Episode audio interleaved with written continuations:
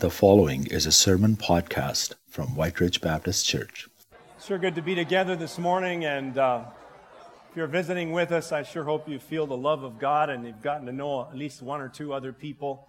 And uh, as uh, you could tell from Azra's announcement, we are getting ready to be moving into a new building. And this past weekend, we had a board staff retreat and had a time of prayer and planning. And uh, it's just really exciting how so many so many things are going on at one time and god is, is raising up leadership and teamwork. And and as we go through the book of nehemiah it just seems so appropriate that we're on this page together. We're, on, we're in the book of nehemiah.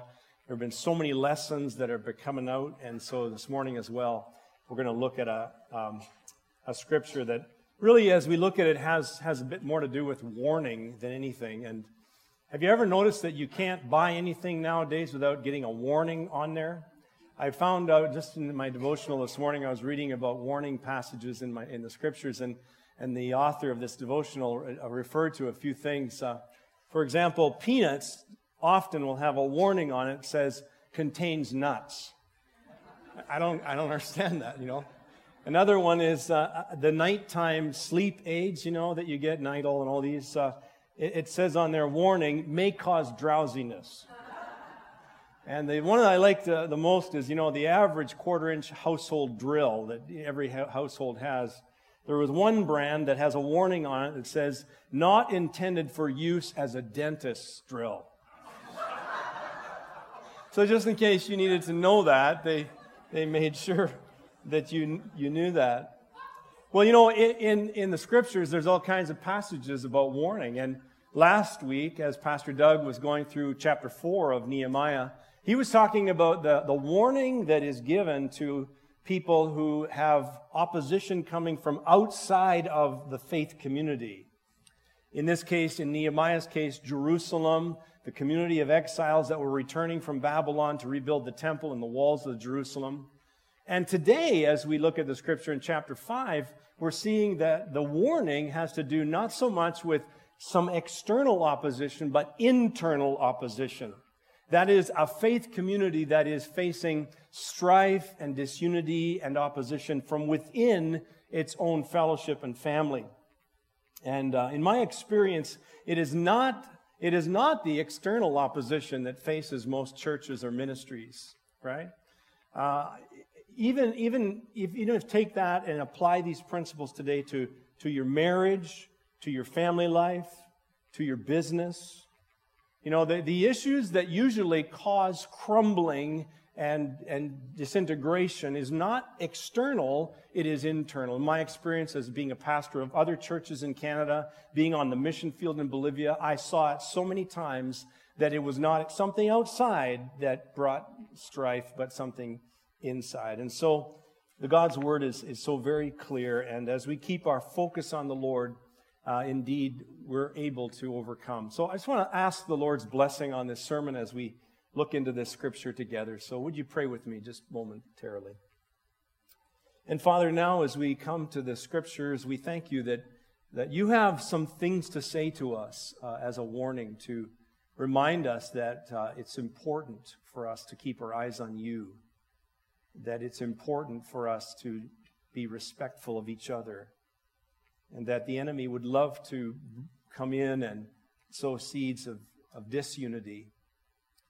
So we ask you, Lord, to just help us. And Lord, today I pray for each person that is here. I don't know what we've brought in to this place today, but I know that you do. And so we ask you to please minister your grace and your word, and let each person leave today with something that your Holy Spirit has taught them, taught us. In Jesus' name, amen.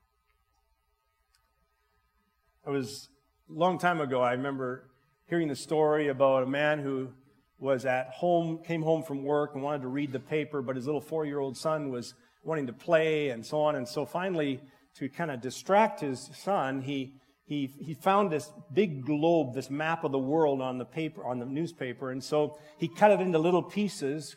And then he, he gave his son all the pieces and, a, and some scotch tape. And he figured that would keep him long enough occupied so he could go at his uh, reading of the paper. But his son came back to him within a couple minutes and he said, How did you fit this thing back together so fast? And he said to him, Well, it was easy. On the other side of the, of the world is a picture of a man. And as soon as I put the man in his place, the world got straightened out. Now, that, that'll preach, that'll preach, won't it? As soon as you get the man in his place, eh, you know, the world gets straightened out. And that man is Jesus, right? As soon as we have him in his place, you know, the world gets straightened out. That goes for things within the family of God too. As soon as the Lord Jesus is rightfully in his place, whatever kind of disintegrating and disunifying factors that might be in the family of God, they're going to get worked out. And as Azar, as Azar shared with us this morning about the board staff retreat and the praying and the thinking that we're doing, um, I was thinking of uh, the late Eugene Peterson that just died recently and a quote from him that I came across. Eugene Peterson wrote once When disaster strikes, understanding of God is at risk. I like that. When disaster strikes, understanding of, of God is at risk. And it is the task of the prophet, in this case, we would say a church leader, to stand up at such moments and to clarify who God is and how God acts. And I think that's what I heard Azar sharing a little bit today is we got, we got to keep patient, planning, uh, prayerful, stepping forward, but we got to remember who God is and how God acts. You'll remember a few weeks ago when we got into Nehemiah that we started by seeing how Nehemiah responded to the news of the broken down walls and the destruction of Jerusalem. And I said that when he fasted and prayed, I said, you know, that we tend to skip over that theme of fasting pretty quick. And so I literally did this. I said, we're going to put fasting over here and we're going to come back to that. Well, I didn't think we'd be coming back quite so soon, but I feel that November is the month we're supposed to come back to the theme of fasting. Now, some of you may not be real familiar with fasting as a practice of your own faith journey, of your faith in Christ. And I think we could go long and hard on this, but I want to, I want to say, and this, this might be very, very overly simplistic, but I'm going to say it anyway. In my way of thinking, as I read Scripture and as I understand what fasting is in Scriptures, there's really only two kinds of fasting in the Bible.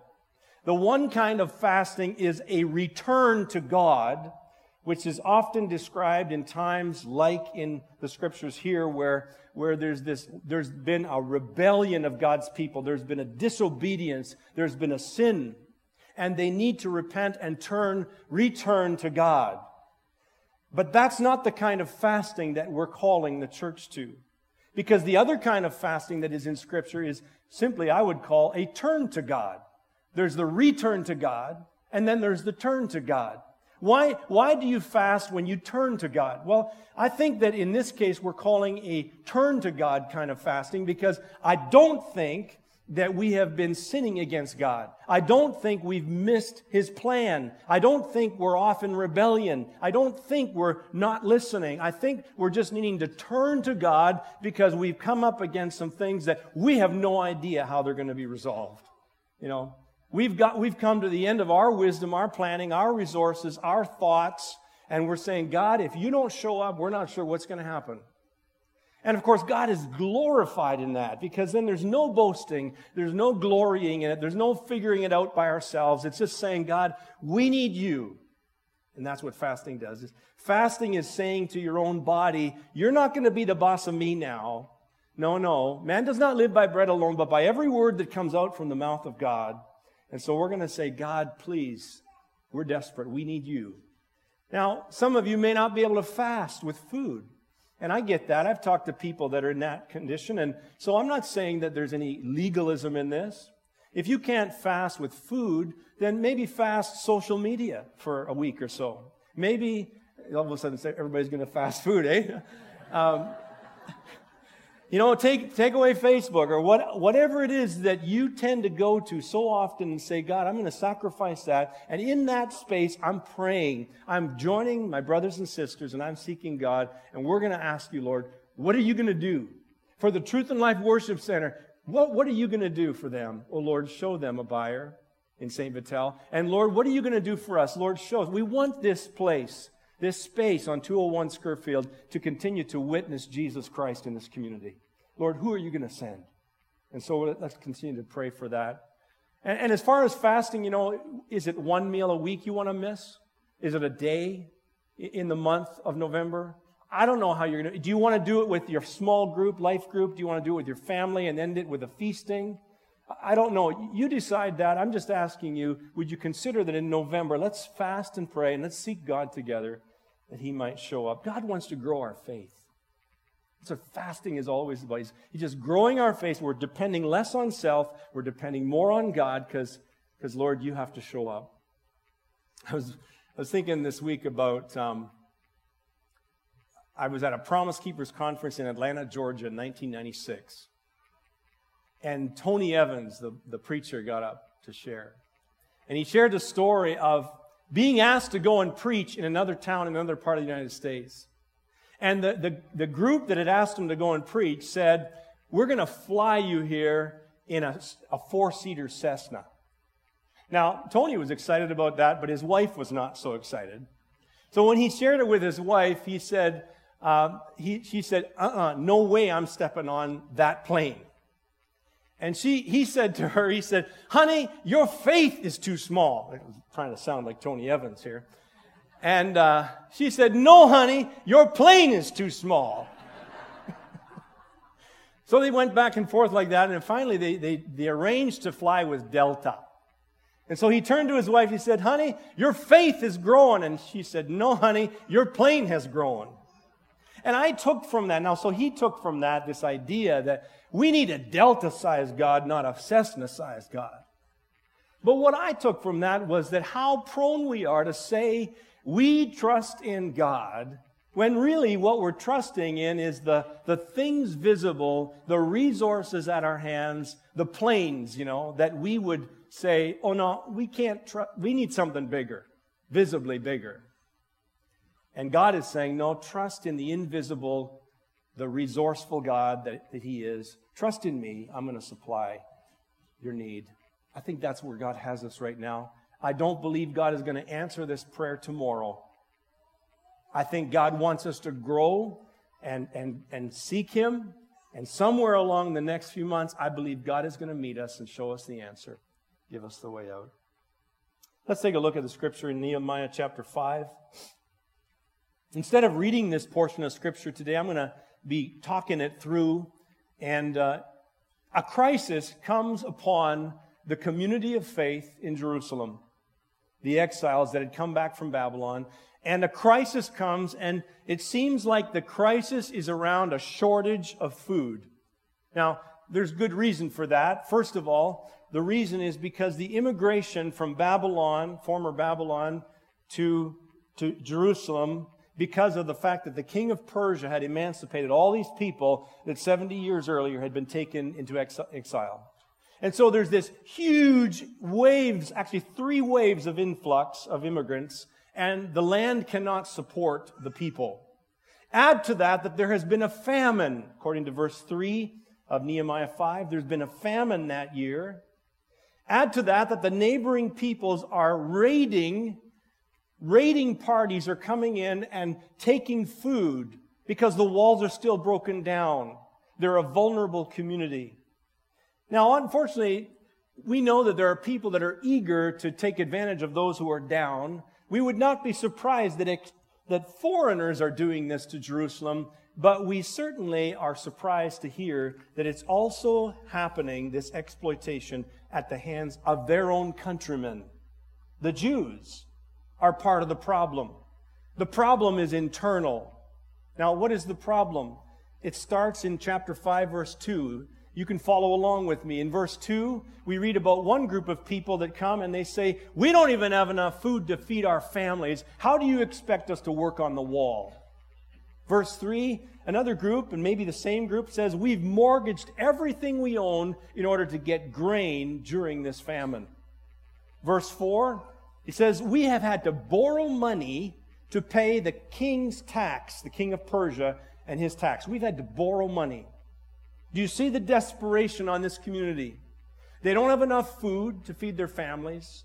They've some, some have mortgaged everything they have just to get grain. Some of them are barely squeaking out through borrowing to pay tax. And then the biggest one, verse 5, the hardest one, it says, We have for, been forced to make our sons and daughters slaves of our own countrymen. Okay? And when Nehemiah hears these problems, especially the usury the being, that is being charged and the forced enslavement, gets angry. Nehemiah is a real leader. We see him experience every range of emotion. And in this case, he is angry. I want you to notice how, re, how Nehemiah responds. First of all, let's not overlook the fact from verses 1 to 5, the first thing this leader did was he listened. And I think any good leader has to be a pretty good listener to understand what are the issues that are at stake. There have been four mentioned in verses 1 to 5. Secondly, as soon as he's heard the problem, he, he naturally responds with anger at this. Now, he doesn't go off half cocked with his anger. He says, it says in verse 7 that he ponders it. He, he takes some time alone with God. He ponders it in his mind. He thinks through his approach. And then in verse 7 as well, he confronts those who are to blame for this. The nobles and the officials are exploiting the working class Jews. And then finally in verse 8, he calls a meeting of the whole group. There's not going to be anything swept under the rug. There's not going to be anything pretending it's not a big deal. No, he, he as a leader, as a leader of this community of faith, is going to take it seriously and deal with it. Just as any person that's in charge of a company, just as any person that's in charge of a family, that's as any person that's, that's in the marriage will say, we need to do something about this problem. We cannot just pretend. And so he's calling them together. What's his message? In a nutshell, his message is this Your Jewish brothers and sisters did not return from their slavery in Babylon only to be enslaved all over again in this enterprise of rebuilding Jerusalem. That's in a nutshell what it's all about. They did not return from slavery in Babylon only to be enslaved again by their own people. This must stop, he says. Now, usury is defined as the crime of charging an unlawfully high rate of interest. And Nehemiah says the usury must stop. Well, they should have known it shouldn't have began because in the law of Moses, Leviticus 25:36 or Deuteronomy 23:19, they were, the Jews were, were prohibited from charging interest to another brother or sister in the faith. They were prohibited by the law of Moses for charging interest. And so it was seen as a crime against the, the very body of the Lord's church. And yet, here in meager times, post exilic times, here was this group, and because of the hard times, those that had the means to do something exploited those that did not have the means. Not unlike that we see centuries later in Acts chapter 6. Remember that? There's another problem in Jerusalem the distribution of food, and the apostles have to deal with it. It seems like in both cases, Nehemiah 5 and Acts chapter 6, the leadership that's in charge at the time takes it on. It's, it's saying, well, on my watch, we're going to be having integrity. We're going to deal justly. We're going to be merciful in the way that we lead the church. Unity in the body of Christ is so important, isn't it? Wherever we find unity, God just loves to join. In fact, I heard a, a paraphrase of Matthew 18 20 one time. You know, the verse where two or three of you get together, agree, and agree. God says, I will come and see it myself. You know, that's it. God loves unity. Psalm 133 says, How good and pleasant it is when brothers dwell together in unity. There the Lord commands a blessing. God's going to bless the church that's unified. God's going to bless a united marriage. God's going to bless a family that's in unity. And God warns against those that are divisive. Galatians chapter 5, 15 Paul warns the church. He says, If you keep on biting and devouring each other, watch out, or you will be destroyed by each other. James chapter 3, 16, For where you have envy and selfish ambition, there you find disorder and every evil practice. And so God loves unity. Now, the thing that's really wonderful about Nehemiah here is that not only was he able to pray things up to God, and not only was he able to work things out in the community because of his leadership, we also see that he is able to spread things around. And what I mean by that is he, he was able to spread around the vision he had and employ many, many more people. In the first service, when I got to this point, I shared a, a story from a former church of uh, a gossiper. Spreading things around is often not a good thing. And uh, the in the church that I'm talking about, the, the people that count the money are called tellers. And they had a chief teller that served to, to organize all the tellers. And the woman that was being con, con, commended for her years of t- telling was the chief gossip as well in the church. And I thought it was just too ironic for me. I had to, I almost laughed out loud when I read in the annual report, thanks to so and so for her years of telling. And it was divisive in the church, right? It was causing problems. But no, Nehemiah isn't spreading gossip, nothing like that. Nehemiah is spreading the vision. How does he do so? Well, it says in verses 14 and following that as the governor of Judah, he had the right to actually charge taxes and to get food from all the people that were in the land. But instead, what we see him doing is he actually, out of his own pocket, is supporting people at his table. He's giving food from his own table as the governor of Judah. He completely turns the tables on this. And instead of, for those 12 years, it says, instead of enjoying all the benefits of exploiting the people, he actually gives to the people. He had 150 officials at his table every day. In verse 18, it describes all the animals and food that was prepared daily for those that ate at his table. And then why did he do it? Verses 15 and 16 say, Out of reverence for God, I did not act like that, he says. Instead, I devoted myself to the work on this wall. All of my men were assembled there for the work. We did not acquire any land. And so we see that Nehemiah is just exemplary. And I believe that it's partly, partly his wisdom in leadership, his example in leadership, his, his spreading the vision around by saying, come on, let's do this together, that, that they avoided what would have been absolutely divisive at a vulnerable time in the life of that community of faith. He prayed things up, he worked things out, and he spread things around. What an example Nehemiah is. I would encourage you at this season of our, our time. Um, we're just so excited about what God's doing at Whyte Ridge. We're looking forward to this transition into the new building. We have seen God raise up people from all different areas where leadership is needed. And you might not agree with all the decisions, all the processing, and you're entitled to that. Unity does not mean uniformity. But I would encourage you, if you have any concerns, you go to these people that are in leadership. Come to us, talk to us. You know, maybe you've got a word of wisdom that we need to hear. Uh, we want to be good listeners. And let's not let the enemy cause any disunity. We've enjoyed a season of God's favor for a reason. God is, we've got a momentum in ministry.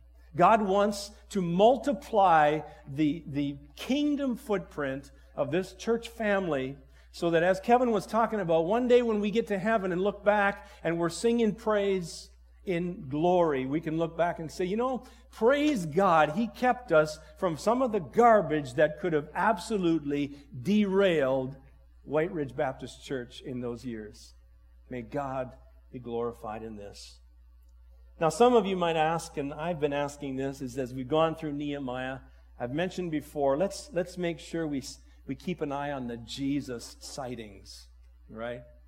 And uh, I think I found one that I want to share with you as we get ready to go to the Lord's table this morning. Think about this. Think about this. There is a people that had been in exile for 70 years. Some of them had been born there. They knew nothing but slavery to the Babylonians. That was their life. And then a king comes along and overcomes Babylon, the king of Persia, and he, by an edict, says, You are free. And they, a whole group of them, wave by wave, go back to their homeland in Jerusalem as free people, no longer enslaved. And yet, in the, in the return to their homeland, they get there, they start to enter into the enterprise of rebuilding the temple and the walls. And what happens is, all of a sudden, this working class Jewish family finds themselves enslaved all over again by the nobility, by the officials of, Jew, of the Jews. And Nehemiah stands up and says, There's no way this can happen. Uh uh-uh. uh And what does it say in Romans 8, verse 15? In 8:15 it says, "For you, Christians, you, you did not receive a spirit that makes you a slave again to fear." Where does that language come from? You did not receive a spirit that makes you a slave again to fear, but you received the spirit of sonship, and by him we cry, Abba, Father. You see, when Jesus, when the Son sets you free, you shall be free indeed. And when Jesus saves you, when you really know Christ, when He forgives your sin, He does not set you free from one slave only to bring you over to the church, to religion, and make you a slave all over again to a whole bunch of do's and don'ts, a whole bunch of legalism, a whole bunch of judgment, a whole bunch of condemnation. That is not the gospel of Christ. That is not the grace of God. And yet that is preached in pulpits all across the land. Somehow you've brought out of that, but now you better buck up and you better live this way. Ah, I see glorious freedom in this text. You see, Jesus did not set us free just to make us enslaved to fear all over again in some other kind of religious department. He set us free. And if the Son makes you free, you will be free indeed. I'm going to ask those that are getting ready to serve the Lord's Supper to come and to get ready to serve the meal. And as we uh, ready to receive the meal today, just a word of explanation that uh, this table that is furnished with simple elements of bread and cup, juice, it's simple and it's been an act of remembrance since Christ was resurrected and went back to heaven. Uh, he told us, Do this in remembrance of me. And every time we partake of the bread and the cup, we are proclaiming his death until he comes again. And so Jesus is inviting you to come and to receive this the bread representing his body, the cup representing his blood. And when you receive the tray, uh, pass it on to the next person immediately so you have two hands free to just take the bread and the cup. And remember, this is, this is not a Baptist table, this is the, the, the table of the Lord. And if you, you have understood the freedom that Jesus Christ purchased, then he invites you to receive today and to enjoy his freedom. Let me pray for us. Lord, now as we get ready to partake of that, this meal. We thank you, Jesus, as the head of the table. You are the one that invites each individual. Lord, we know we don't deserve to be here. We know we have fallen short, oh God. But Lord, we thank you that you're so good to, to receive us. When we confess our sins, you're faithful and just to forgive us and to cleanse us of all unrighteousness. And may even in this moment, May even in this moment there be people that just confess their sin and, and give it up to you and receive back clean conscience, clean from shame and guilt, and free in Christ. Let that be so. As we receive the bread and the cup now, we thank you. In Jesus' name.